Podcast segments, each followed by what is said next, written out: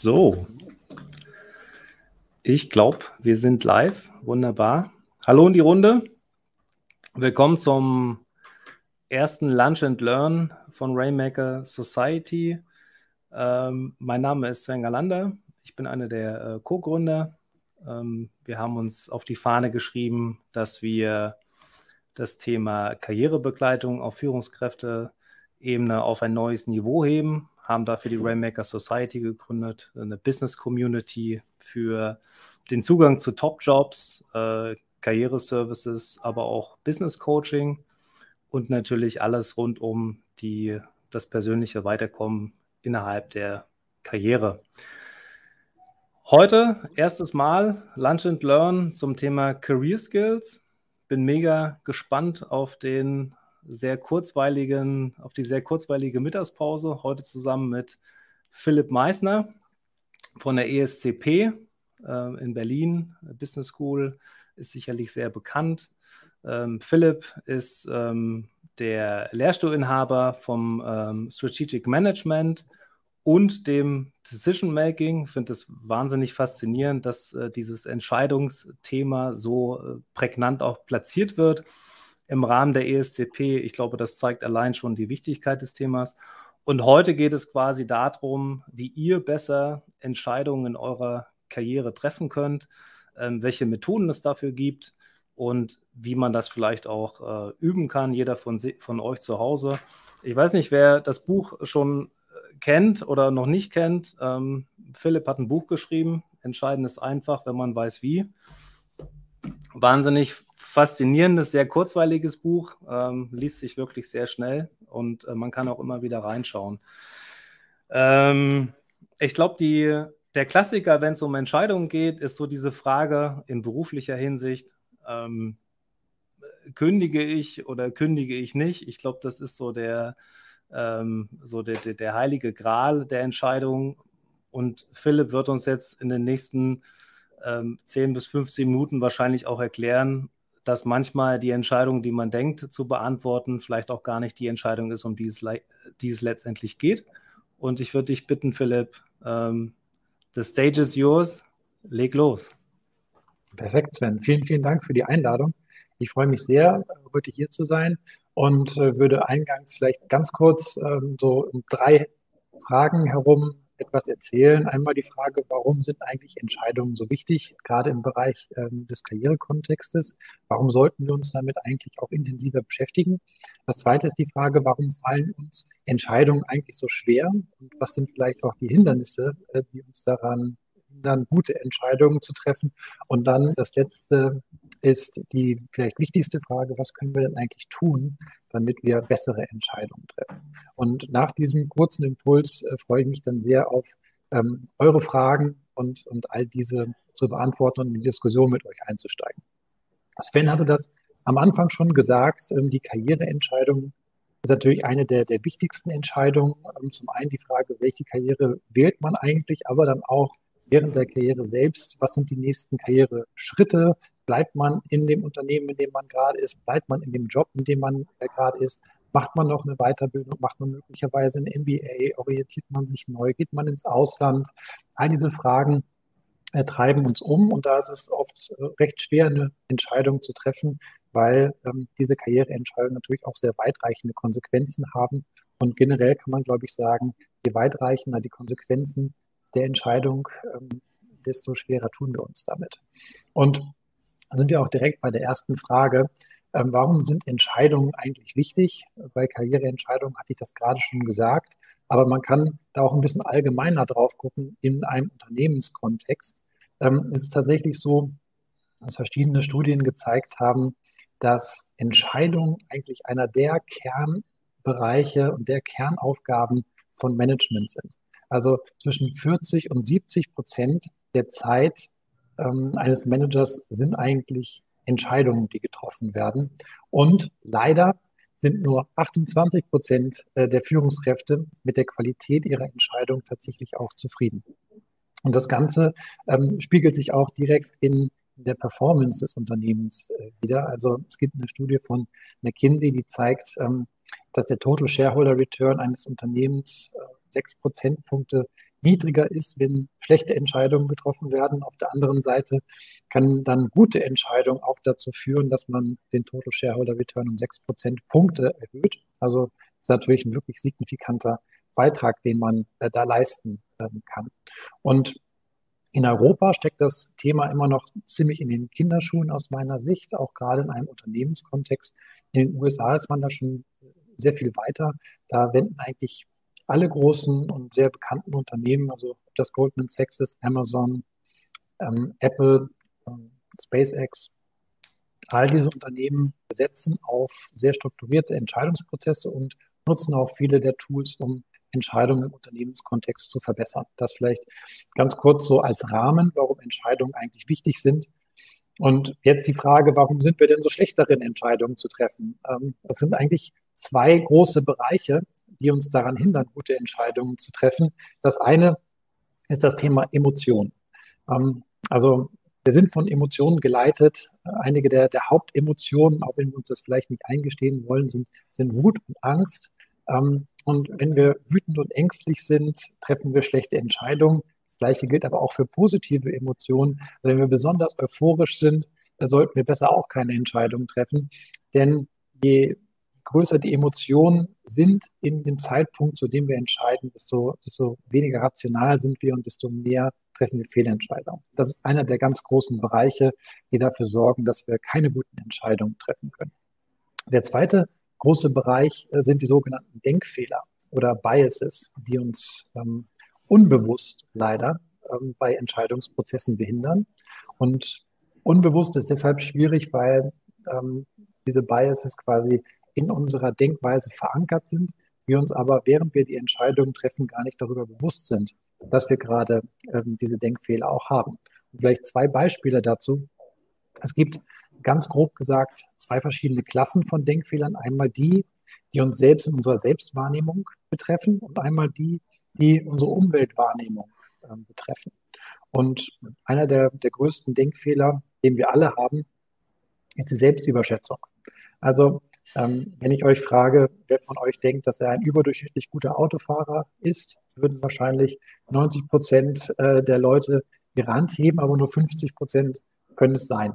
Und da kann man ganz viele andere Fragen stellen. Glauben Sie, dass Sie eine überdurchschnittlich gute Führungskraft sind? Oder auch bei Studenten kann man fragen, glaubt ihr, dass ihr überdurchschnittlich gut in diesem Kurs abschneidet? Immer denken ungefähr 90%, dass sie das tun, aber nur 50% können es sein.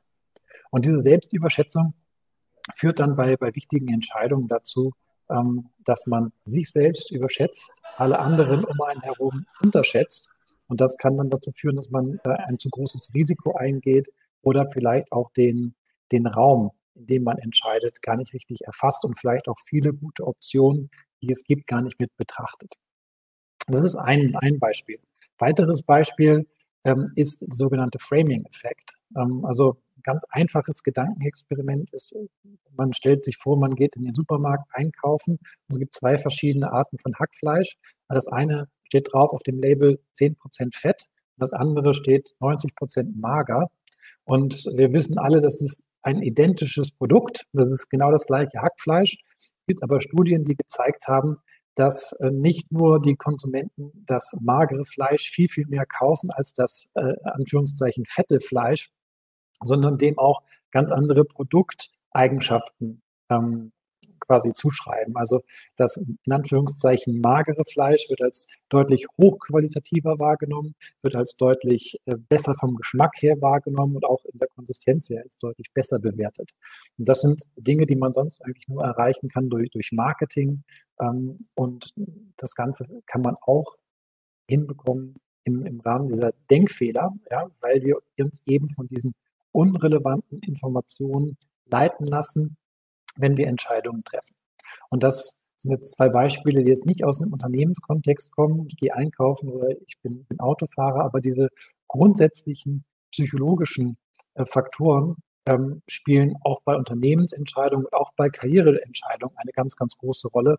Also die Frage, ob ich jetzt eine Weiterbildung mache, ob ich mich beruflich umorientiere und so weiter, auch da spielt die Art und Weise, wie ich mein Umfeld wahrnehme und die Art und Weise, wie ich mich selbst und meine Kompetenzen wahrnehme, eine ganz große Rolle. Und das führt uns dann schon zu der dritten Frage. Was können wir eigentlich tun, um bessere Entscheidungen zu treffen? Das waren jetzt die schlechten Nachrichten. Wir sind quasi von diesen Denkfehlern beeinflusst. Aber das Gute ist, dass es Methoden und Tools gibt, die wir im Entscheidungsprozess anwenden können, die quasi automatisch diese Denkfehler reduzieren, ohne dass wir uns dessen bewusst sind. Und das ist gut, man muss einfach nur wissen, was man machen muss, welche Methoden man anwenden muss, um eben die Denkfehler zu reduzieren und bessere Entscheidungen zu treffen. Also was können wir tun?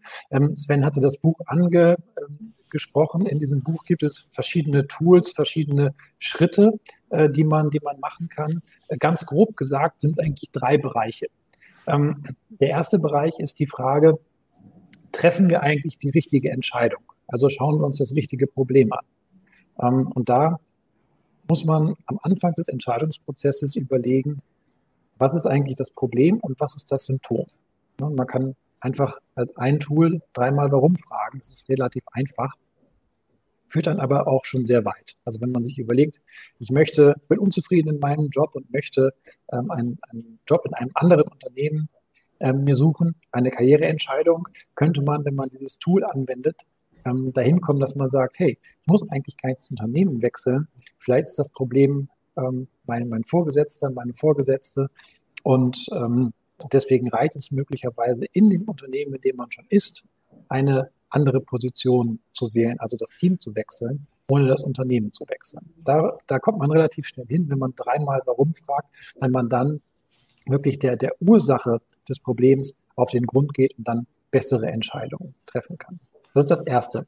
Das Zweite ist, unterschiedliche Sichtweisen in den Entscheidungsprozess einbeziehen. Also sich immer fragen, wo finde ich möglicherweise Kritiker, wo finde ich Menschen, die andere Sichtweisen, andere Ideen, andere Hintergründe haben, die in dem Entscheidungsprozess hilfreich sein können und quasi immer die Idee und die eigene Sichtweise auf die Probe stellen im Entscheidungsprozess. Und das Dritte ist dann etwas, was vielleicht sehr intuitiv klingt, aber oft in der Praxis sehr, sehr schwer ist, nämlich tatsächlich auch die Entscheidung zu treffen am Ende des Tages. Also wenn man eine Analyse gemacht hat, wenn man unterschiedliche Sichtweisen, wenn man möglicherweise auch verschiedene Alternativen in den Entscheidungsprozess mit integriert hat, dann tatsächlich die Entscheidung zu treffen, das nicht auf die lange Bank zu schieben, nicht auf neue Informationen zu warten und dann immer sagen, okay, morgen, dann nie zu entscheiden, sondern tatsächlich mit einer Deadline dann die Entscheidungen zu treffen und umzusetzen. Und das vielleicht ganz kurz als Eingangsimpuls, worauf kommt es eigentlich an, wenn man gute Entscheidungen trifft, sich die Frage zu stellen, treffe ich die richtige Entscheidung, Symptome von Ursachen trennen, unterschiedliche Sichtweisen in den Prozess integrieren, unterschiedliche Alternativen berücksichtigen und dann am Ende eine Deadline setzen, und tatsächlich entscheiden. Oh, vielen Dank, Philipp. Klasse. Ich hab so viele Fragen, dass ich glaube, ich muss die ein wenig einschränken, sonst kommen wir nicht zu den Fragen der Zuhörer und Zuhörerinnen da draußen. Aber einige Fragen hätte ich gerne nochmal an dich gestellt. Du hattest gerade angesprochen, dieses Thema Entscheidung muss man am Ende auch treffen. Und da ist die Frage, die jetzt in meinem Kopf rumschwirrt, gibt es denn einen Zeitpunkt, wo man solche Entscheidungen besser trifft als an anderen Zeitpunkten? Ich habe zum Beispiel mal gehört, dass Jeff Bezos die Anzahl seiner Entscheidungen erstens nicht nur auf den Vormittag legt für wichtige Entscheidungen, sondern auch zweitens die Anzahl seiner Entscheidungen sozusagen minimiert. Ja, also ich glaube, das ist ein bisschen, ich glaube, persönlichkeitsabhängig, ob man eher morgens gut drauf ist und eher so der Morgenmensch ist oder eher abends sehr, sehr gut entscheiden kann. Ich glaube, da muss jeder so ein bisschen in sich selbst reinhorchen. Und die Tatsache, dass man eine begrenzte Anzahl von Entscheidungen treffen kann, ja. Es gibt ja auch das Beispiel von Mark Zuckerberg, der jeden Tag das gleiche T-Shirt trägt, damit er zumindest diese Entscheidung auch nicht treffen muss, damit er quasi die Entscheidungskapazität für andere Themen hat. Und ich glaube, das ist schon so, dass man sich fokussieren sollte auf gewisse Themen und gewisse Bereiche Wie bei den meisten Dingen ist es ja schlecht, wenn man versucht, alles zu machen und dann vielleicht wirklich priorisieren und zu gucken, was sind die wirklich relevanten, was sind die wirklich wichtigen Entscheidungen und die dann auch bewusst treffen und da vielleicht auch ein bisschen mehr Zeit investieren als in andere Entscheidungen. Und eine andere Hilfe ist vielleicht auch die Fragestellung, welche Entscheidungen sind umkehrbar und welche sind nicht umkehrbar. Und bei denen, die nicht umkehrbar sind, sollte man vielleicht mehr Zeit investieren als bei den anderen. Mhm. Okay. Dann hattest du noch einen Punkt genannt, diesen Perspektivwechsel. Wir von Rainmaker Society, wir bieten ja in dem Bereich Coaching jetzt auch genau in dem Schwerpunkt Themen an, wo man vielleicht sich den Perspektivwechsel durch einen externen Coach nochmal holen kann. Jetzt die Frage an dich. Ist das eine Sache, die du wichtig findest, da auch eine strukturierte Begleitung zu haben? Ist das etwas, was man kontinuierlich machen sollte? Ist das etwas, wenn man vor großen Lebensentscheidungen steht, dass man das quasi einmal macht? Wie ist da deine Erfahrung mit?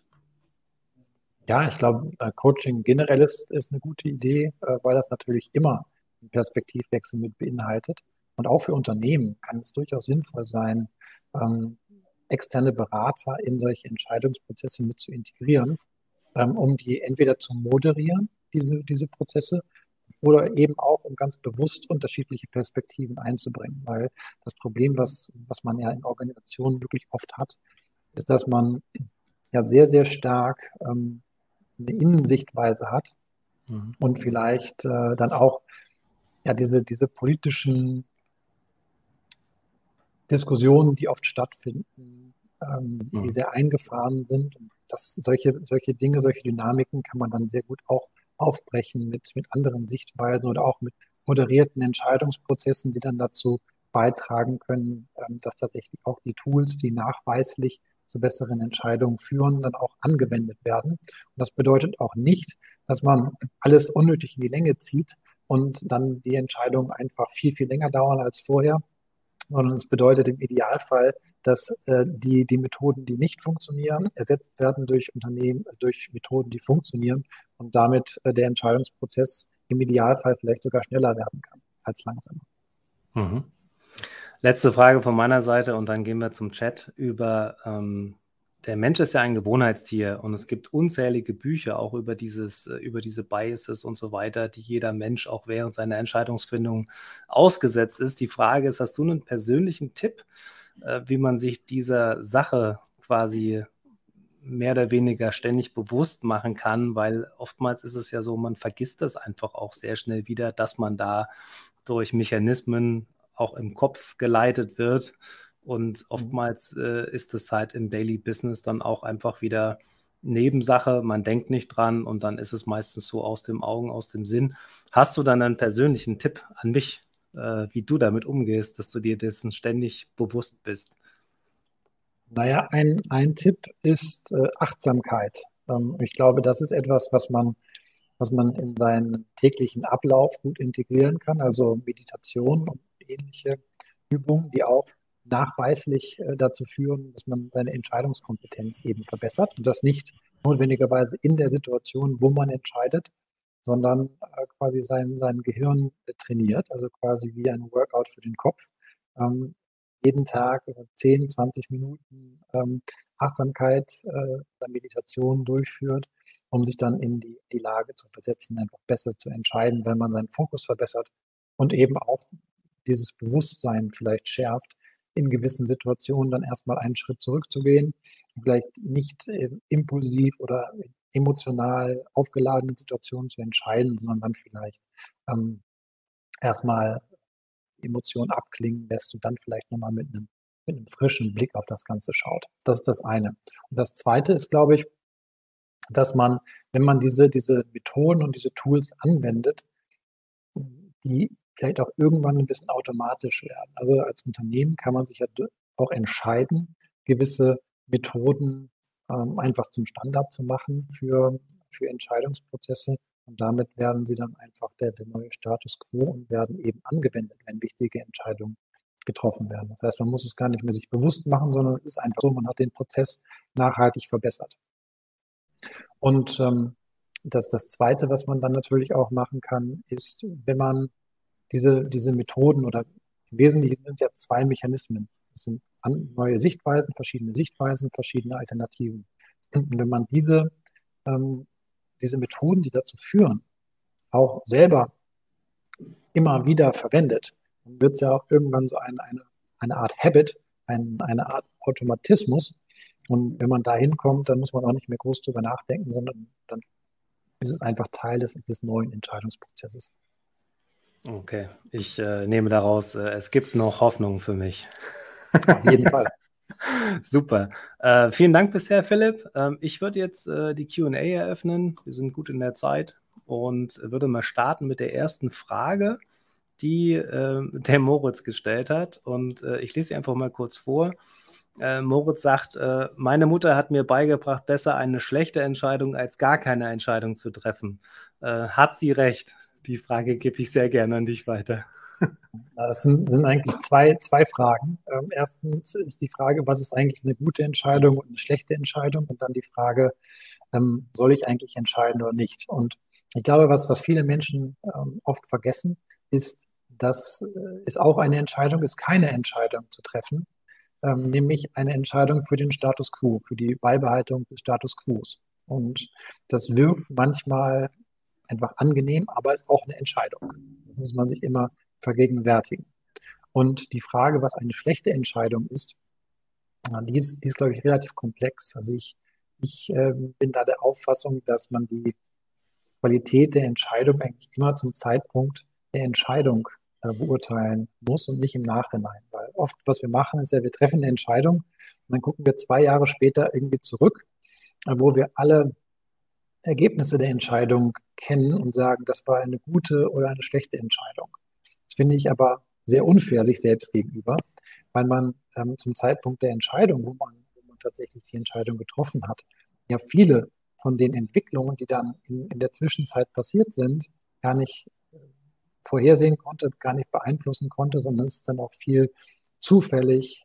Und wenn man den Einfluss dieser zufälligen Dinge in die Bewertung der eigenen Entscheidung mit einfließen lässt, ist es ja wirklich unfair, ja, weil man diese Dinge eben nicht wusste. Insofern würde ich sagen, eine gute Entscheidung ist eigentlich eine Entscheidung zum Zeitpunkt der Entscheidung selbst. Und eine gute Entscheidung zeichnet sich aus meiner Sicht dadurch aus, dass man eben einen Prozess angewendet hat für wichtige Entscheidungen, dass man sichergestellt hat, dass man verschiedene Perspektiven, verschiedene Alternativen tatsächlich auch in den Prozess mit integriert hat.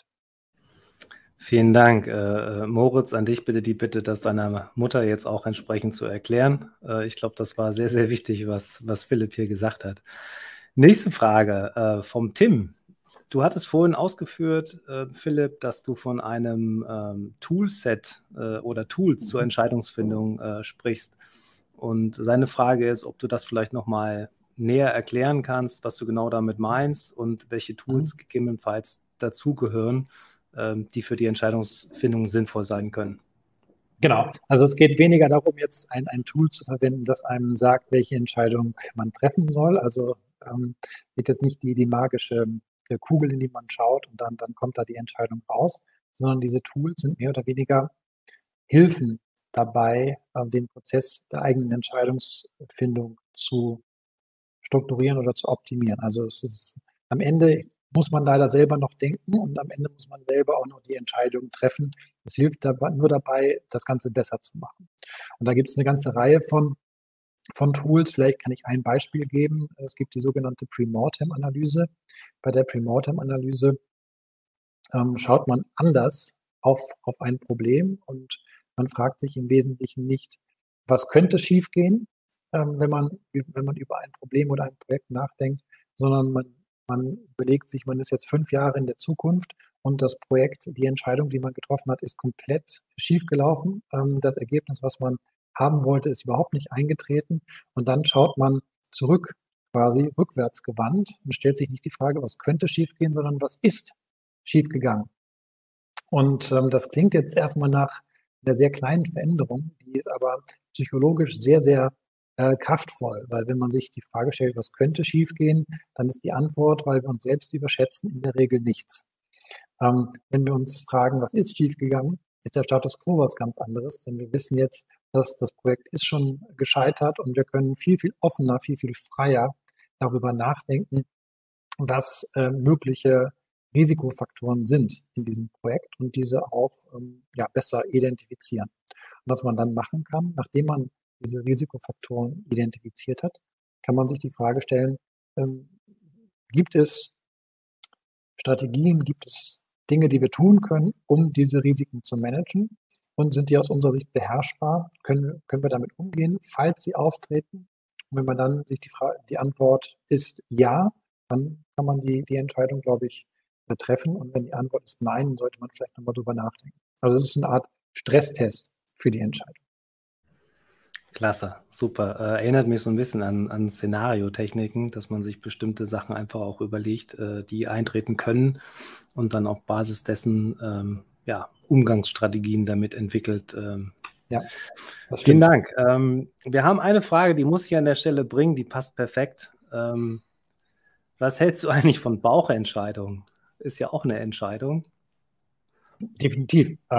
Kommt immer darauf an, in welchem Kontext man das trifft. Also in der Forschung ist diese Frage auch noch nicht ganz beantwortet. Ich glaube, da lernt man auch immer noch was Neues. Ich hatte jetzt neulich gehört oder gelesen, dass man mittlerweile festgestellt hat, dass es im Bauch tatsächlich mehr Nervenzellen gibt als im Gehirn. Insofern aber gänzlich verstanden hat man das, glaube ich, noch nicht, was da passiert. Aber im Prinzip geht es ja auch nicht um Bauchentscheidung oder Nicht-Bauchentscheidung, sondern es geht um Intuition versus so ein bisschen überlegtes Entscheiden. Ja? Und wie gesagt, man hat da noch keine letztendliche vollständige Antwort gefunden, aber worauf man sich im Moment geeinigt hat, ist, dass man eigentlich davon ausgeht, dass es auf das Entscheidungsumfeld ankommt und auf die eigene Erfahrung. Also Intuition ist immer dann gut, wenn man relevante Erfahrungen in einem Bereich hat, auf die man zurückgreifen kann und wenn das Umfeld, an dem man die Entscheidung trifft, sich eigentlich nicht stark verändert. Also ein Beispiel dafür wäre, ein Auto geht kaputt und man ist Automechaniker und macht das schon seit 20 Jahren und hat schon relativ viel gesehen. Und wenn man dann sieht, okay, da klappert irgendwas, dann kann man mit ziemlich großer Wahrscheinlichkeit sagen, auch intuitiv irgendwie, das ist das und das und das dann entsprechend reparieren. So, da ist also die eigene Erfahrung wichtig und hat einen Beitrag dazu tatsächlich, dass man die Entscheidung treffen kann, weil man ähnliche Entscheidungen in der Vergangenheit bereits genauso getroffen hat. Und das Auto ist als sagen wir mal, Entscheidungssubjekt oder Umgebung relativ klar umgrenzt und verändert sich nicht stark. Nun ist es aber bei sowohl Karriereentscheidungen als auch in der Regel Unternehmensentscheidungen oft so, dass diese beiden Faktoren nicht gegeben sind. Also wenn wir eine strategische Unternehmensentscheidung treffen, haben wir das wahrscheinlich oft noch nicht so gemacht in der Vergangenheit, weil sich strategische Entscheidungen ja auch immer dadurch auszeichnen, dass sie neu sind und mit einer hohen Unsicherheit verbunden sind. Also es sind gerade keine Routineentscheidungen. Also da ist es oft schwer, relevante Erfahrungen aus der Vergangenheit nutzen zu können. Und die Umgebung, in der wir agieren, in Unternehmen, aber auch in der Karriere, ist ja sehr, sehr komplex und eben nicht so, sagen wir mal, eng umrissen und klar definiert, wie das bei einem Auto ist. Insofern kommt es drauf an. Ich glaube, man kann da nicht sagen, immer gut oder immer schlecht, sondern es kommt auf den Kontext drauf an. Bei Karriere- und Lebensentscheidungen würde ich aber eher dazu tendieren, wie ich das eben ausgeführt habe, dass man da vielleicht eher nochmal einmal mehr drüber nachdenken sollte, über die Entscheidung, als intuitiv oder aus dem Bauch heraus zu entscheiden. Okay. Nehmen wir so mit. Meistens geht ja auch Bauchentscheidung andere Entscheidungsprozesse im Kopf durchaus auch voraus, sodass eine Bauchentscheidung dann letztendlich ja auch nur, wie sagt man, eine Einschätzung ist, ob ich mich mit der Sache jetzt wohlfühle, so wie ich mir das vielleicht vorher auch überlegt habe. Also meistens ist ja Bauchentscheidung auch keine reine Bauchentscheidung und natürlich bei wichtigen Sachen ist der Bauch, spielt ab und zu auch eine Rolle. Jetzt habe ich eine Frage reinbekommen, die sich mehr so um dieses Thema Verantwortung dreht. Und zwar fragt jemand, je mehr Verantwortung man hat, desto schwieriger könnte eine Entscheidung sein. Also sprich, es hängt einfach mehr dran. Man kann sich jetzt vorstellen, man ist Führungskraft, man ist jetzt ein Leiter eines Unternehmens, da hängt ja schon sehr, sehr viel von Entscheidungen ab. Jetzt ist die Frage ganz konkret, sollte man das in der Entscheidungsfindung ausblenden? Also was dort dranhängt, damit man am Ende des Tages einfach eine Entscheidung trifft, weil die Entscheidung die beste ist, aber nicht, weil vielleicht damit bestimmte Sachen vermieden werden oder die Konsequenzen sozusagen dann vielleicht doch nicht so drohen, wie diese Entscheidung es birgt. Ich glaube, ausblenden, ignorieren ist ja auch eigentlich etwas, wo man seinen Optionenraum eher verengt als verbreitert, ja, und dann vielleicht auch Dinge übersieht, weil man denkt, es ist dann gar nicht so schlimm oder es hat vielleicht gar nicht die Konsequenzen, die es dann im Endeffekt vielleicht hat. Also ich glaube, man sollte sich der Verantwortung, die man da trägt, durchaus bewusst sein, und man ist ja wahrscheinlich auch in so eine verantwortliche Position gekommen, dadurch, dass man in der Vergangenheit auch Entscheidungen getroffen hat, vielleicht auch geübt hat, Entscheidungen zu treffen und dann eben immer besser darin geworden ist, diese Prozesse entsprechend durchzuführen. Und ich glaube, das ist auch so ein bisschen aus meiner Sicht eine Kernaussage aus dem Buch, auch so ein bisschen so die mutmachende Aussage, dass man Entscheidungen eben auch lernen kann oder gute Entscheidungen lernen kann. Das ist nichts, womit man geboren wird, dass man entweder gut entscheidet oder schlecht entscheidet, sondern es kommt wirklich auf den Prozess an, und den kann man lernen. Das ist, glaube ich, wie eine neue Sportart erlernen oder irgendwas Neues lernen. Ist immer, man fängt mit kleinen Sachen an und dann wird man immer besser und die Entscheidungen immer größer. Und ich glaube, dann ist es auch mit der Verantwortung leichter umzugehen. Mhm. Okay. Eine Frage habe ich noch reinbekommen, und zwar das Thema, kennt wahrscheinlich jeder von uns, hat mindestens jeder schon einmal gemacht, vermute ich einfach mal. Das ist das Thema Checkliste beziehungsweise Pro-Kontra-Liste. Wie hilfreich ist das für eine Entscheidungsfindung? Gerade jetzt im Hinblick auf Karriereentscheidungen, ne? Dass ich jetzt eine Liste mache über die neue mögliche Position und führe Pro- und Kontrapunkte auf. Ja, ich meine, es kommt immer darauf an, wann und wie man das macht, weil am Ende ist ja Pro- und Kontra-Liste ja so ein bisschen eine Zusammenfassung der eigenen Denkweise. Und solange es nur die Zusammenfassung der eigenen Denkweise ist, hat man keine verschiedenen Alternativen, keine verschiedenen Sichtweisen mit integriert. Und dann ist es möglicherweise nicht so hilfreich. Ja, ich würde dann eher gucken, wie kann ich tatsächlich oder wen kann ich fragen zu dieser Entscheidung? Wen gibt es, der eine ähnliche Entscheidung bereits erfolgreich getroffen hat, der ein ähnliches Problem bereits erfolgreich gelöst hat? Wen kenne ich, der auf jeden Fall kritisch sein wird, dass ich eine neue Sichtweise bekomme? Wen kann ich um Rat fragen, um neue Sichtweisen zu bekommen? Ich glaube, diese Dinge sind vielleicht eher hilfreich, als jetzt diese Kontraliste zu führen. Am Ende des Entscheidungsprozesses kann es vielleicht tatsächlich hilfreich sein, sowas zu machen. Kommt immer so ein bisschen darauf an, auf welcher Basis man dann die Liste macht. Und Checklisten generell sind, glaube ich, sehr hilfreiche Tools, gerade auch am Ende des Entscheidungsprozesses, um zu schauen, habe ich alles gemacht? Habe ich die wichtigsten Dinge beherzigt im Entscheidungsprozess? Beziehungsweise auch, wenn ich in einem Unternehmenskontext agiere, wenn ich, sagen wir mal, Entscheidungsvorlagen bekomme. Ja? Das ist ja, passiert ja sehr häufig, dass man dann etwas vorgestellt bekommt, worüber man dann entscheiden muss. Da können Checklisten auch durchaus helfen, so ein bisschen die wichtigsten Punkte zu beleuchten, die man in dem Entscheidungsprozess dann berücksichtigt haben sollte, um dann eine gute Entscheidung treffen zu können.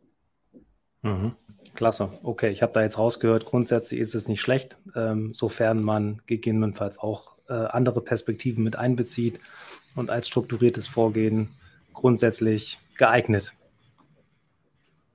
Ja, also wie gesagt, es kommt darauf an. Am Ende ist eine Pro- und Kontraliste eine sehr einfach strukturierte Liste. Es kommt immer auf den Inhalt an.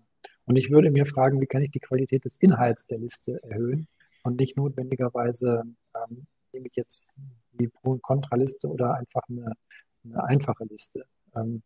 Also so würde ich eher da rangehen. Mhm. Okay, klasse. Das war die Frage von Oliver. Ich hoffe, sie ist soweit beantwortet. Ich schaue mal in den Chat. Da ist jetzt keine weitere Frage drin. Und an der Stelle, Philipp, wollte ich mich nochmal ganz herzlich bei dir bedanken. Du bist ja auch ein enger Wegbegleiter schon seit längerem. Wir kennen uns unter anderem auch durch die HHL, wo ich leider bei dir nie Vorlesungen hatte, aber zumindest wo der Dirk bei dir Vorlesungen hatte. Und bedanke mich recht herzlich. Ich will vielleicht noch 2, 3 Schlussworte an der Stelle sagen an alle Zuhörerinnen und Zuhörer. Wir machen jetzt dieses Format, ich hoffe, es hat euch grundsätzlich gefallen, wir machen jetzt dieses Format einmal im Monat und haben schon die nächsten Male geplant. Und das nächste Mal wird dann im Dezember stattfinden.